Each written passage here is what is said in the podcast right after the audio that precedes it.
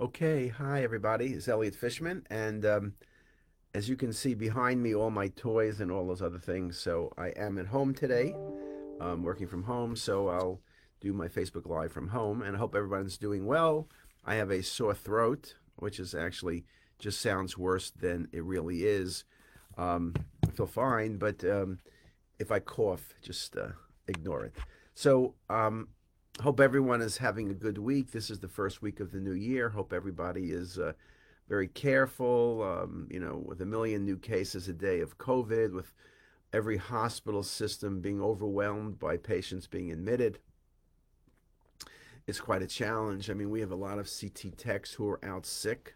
Uh, we were really good till this week or so.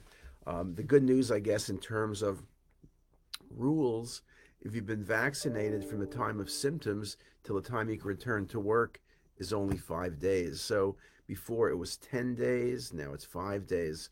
So that makes a, a big difference in terms of staffing and everything. Um, I know a lot of places, it depends where you are, they're decreasing the amount of elective surgeries. I think um, a lot of the places which we have more patients in house now with COVID than we had during the worst of COVID in 2020. So there's a lot more patients. The good news, the patients aren't as sick. When I see the scans, I see a lot of lung disease, the classic mosaic patterns, the uh, crazy paving patterns, very classic for COVID pneumonia. But the good news is I'm not seeing what I saw before, which was those extensive retroperitoneal bleeds and the patients with thrombosis, all of those really bad complications that had high morbidity and high mortality. Um, as you know, and has been said many times, and I'm not going to go through this in any detail, the majority of patients who end up in the hospital, 90% or more, are non vaccinated patients. So if you've been vaccinated, which means three, not two, the two plus the um, booster, if you have all three, then if you get COVID, which is can happen, I can tell you firsthand it can happen, you're not going to be really sick. It'll be just a cold. You're not going to be admitted to the hospital.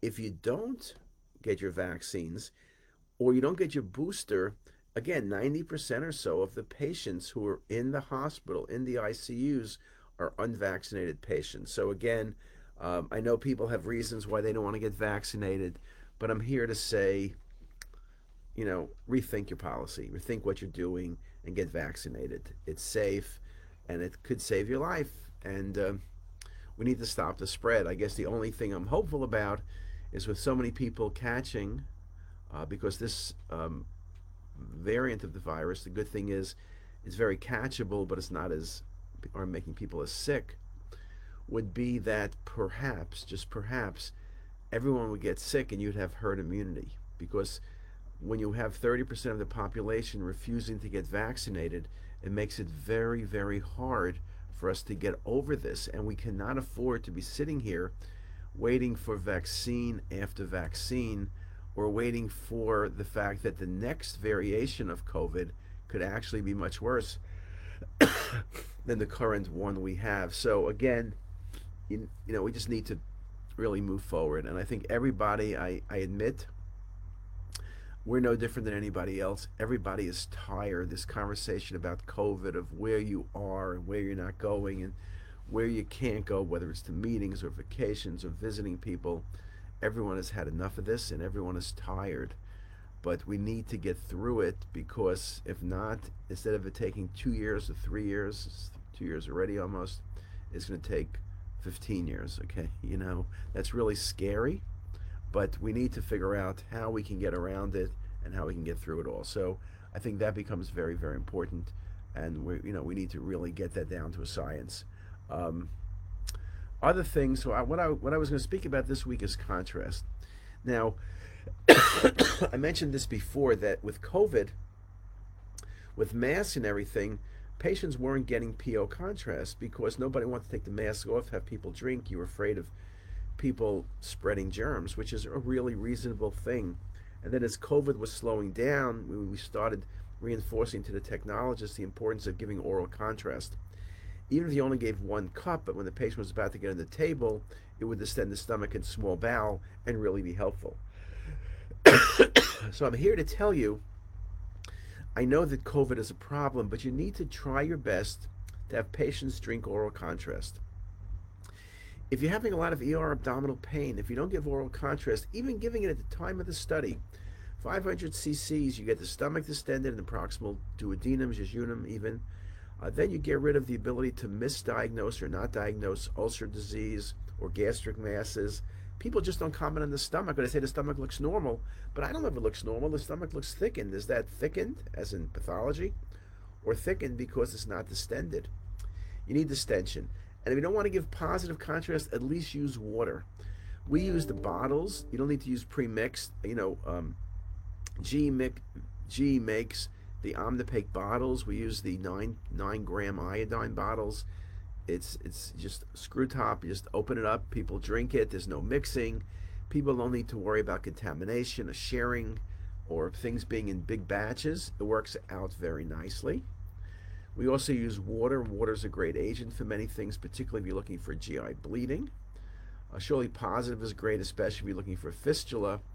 For GI bleeding or for dedicated CT enterography, we were using a little bit of Volumen, which goes under another name now, but I was never that pleased with Volumen. I think they changed the formula because a lot of people were very sensitive to it and would get diarrhea.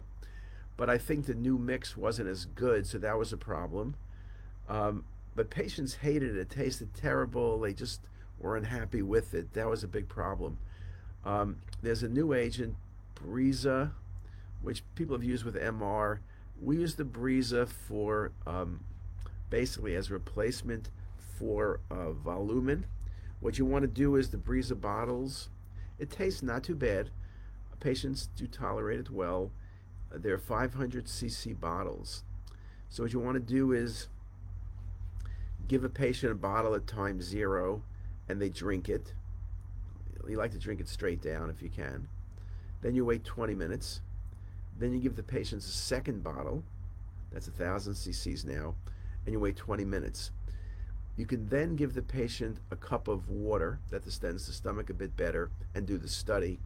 Some people have given patients a third cup of Breeza. I think that's probably unnecessary. So two cups of Breeza and then water. So you're scanning them in about 50 minutes, you know, 20, 20, and let's say 10, 50 minutes after you started the study. That works pretty nicely.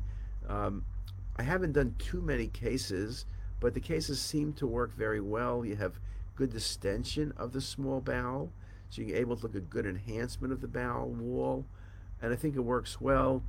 I read a few articles. Patient tolerance is good. Patient tolerance is far better than if you look at uh, Volumen, where the thing really tasted poor. Um, I've tasted Volumen. It was really yucky. I have not tasted, it sounds like a scientific term, I've not tasted Breeza, so I can't personally say it's good or bad, but um, we've been keeping tabs. We ask our patients what they think, and I think all the patients have said it's been pleasant, it's been fine, they had no problem drinking it. So that's a small number of patients, and that's kind of not the world's greatest poll, but at least it does give us a little bit of feel as to what's going on. So that works out very, very nicely. So I think uh, those are the two agents we're using now. Again, I think under COVID, two years of lack of CME and being overwhelmed and busy and doing a great job under difficult situation is what all of you guys have done. But I think things tend to get a little bit sloppy. I think we all know that. Um, people are overwhelmed, they're overworked, they're tired. And so I was saying a year ago, as we were getting out of COVID, hopefully, we need to make certain we reinforce the rules. Well, we're not out of COVID yet, and it may take another year, but I think you really need to do the best you can in trying to bring back and do the things correctly. I think, you know, patient care, quality of care is dependent on us doing the right studies the right way. And if you don't do it the right way, you're not going to make the diagnosis. So it becomes very, very important. And again, I know it's tough times, and it's tough times that really um, make you think about being more careful and getting things right the first time. So I know that our techs, and I'm sure the techs who are listening on the call, or your techs if you're radiologists, I think need a little bit of encouragement and uh, for a job well done and well deserved, but it is somewhat challenging. So I, am not going to um, belabor that point, but I will say that indeed the case. Um, we are doing virtual colons. You know, I think one of the problems is um, some of the places now aren't doing colonoscopies because of um, you know room utilization and uh, anesthesia and things like that. So we've done a little bit more virtual colons, which has been a challenge. We're trying to expand the number of people know how to do virtual colons, but you know the ACR courses have been diminished. Uh, well, not diminished; they haven't occurred, right? So uh, they, have not been done. I don't know do with my hair here, but they've not been done. So I don't know when they're going to be done. So we'll see. And let's see. We got people online. We have. Uh, I see Lydiana's calling in from uh, Palo Alto. Hey, Lydiana. Um, Lydiana worked with me as my admin for a number of years. Lydiana now works for. I won't name the person, but I'll just tell you that the person won the Nobel Prize in medicine. So I think she took a big step up from working with us. And um, Manavardra, we'll say hi to him, and we'll say hi to uh, uh, John. John's in Body CT today. Hey, John, make sure I got enough ribbon in the 3Ds. I'll pick him up tomorrow. Hey, just inside story. Breeza for neutral imaging is the product with the cellulose as opposed to regular Breeza. Okay?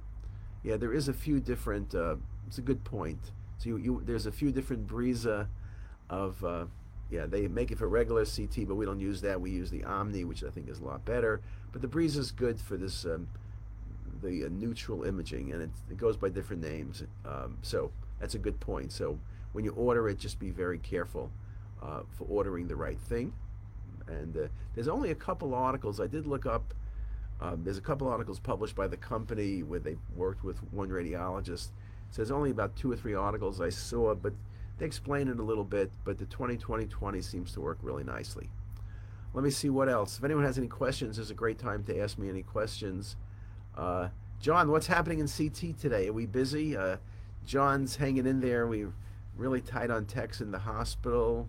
Uh, John must be at lunch, you know, hopping online. Uh, but um, yeah, it's it's a real challenge. I think probably your hospitals, uh, like ours, um, you know, we're short on techs. We're very busy. A lot of hours, a lot of off hours. We're short in every part. I think everybody is short nursing. Everybody is short escorts. You know, people to move patients around, people to help with transit.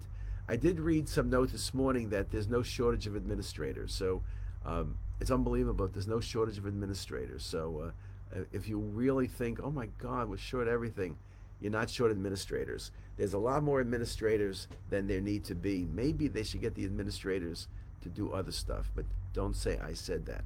We love our administrators, of course. But anyway, um, no, it is a challenge. Um, let me see what else. Um, we are starting. Uh, I will tell you that we are. Hey, Meg Fines. I saw Meg. Uh, the one meeting I went to, or one of two meetings I went to, was in San Diego, and I saw Meg there. Meg's out in New Jersey, I think now.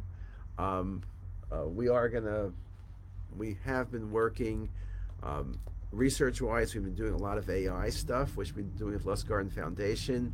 Um, that's gonna be a big part of what we do in 2022, and maybe we'll have some talks about that. Um, we are doing a really, um, I think we're doing a pretty good job We've been working with another an outside company that I, has tremendous talent, and as soon as the contract is signed, they'll be able to speak about it. But that's very exciting. I think, um, you know, AI is going to be big. It's becoming big. I know many of you probably have some AI in your hospital already, and it's going to be the main theme of radiology for the next five to ten years.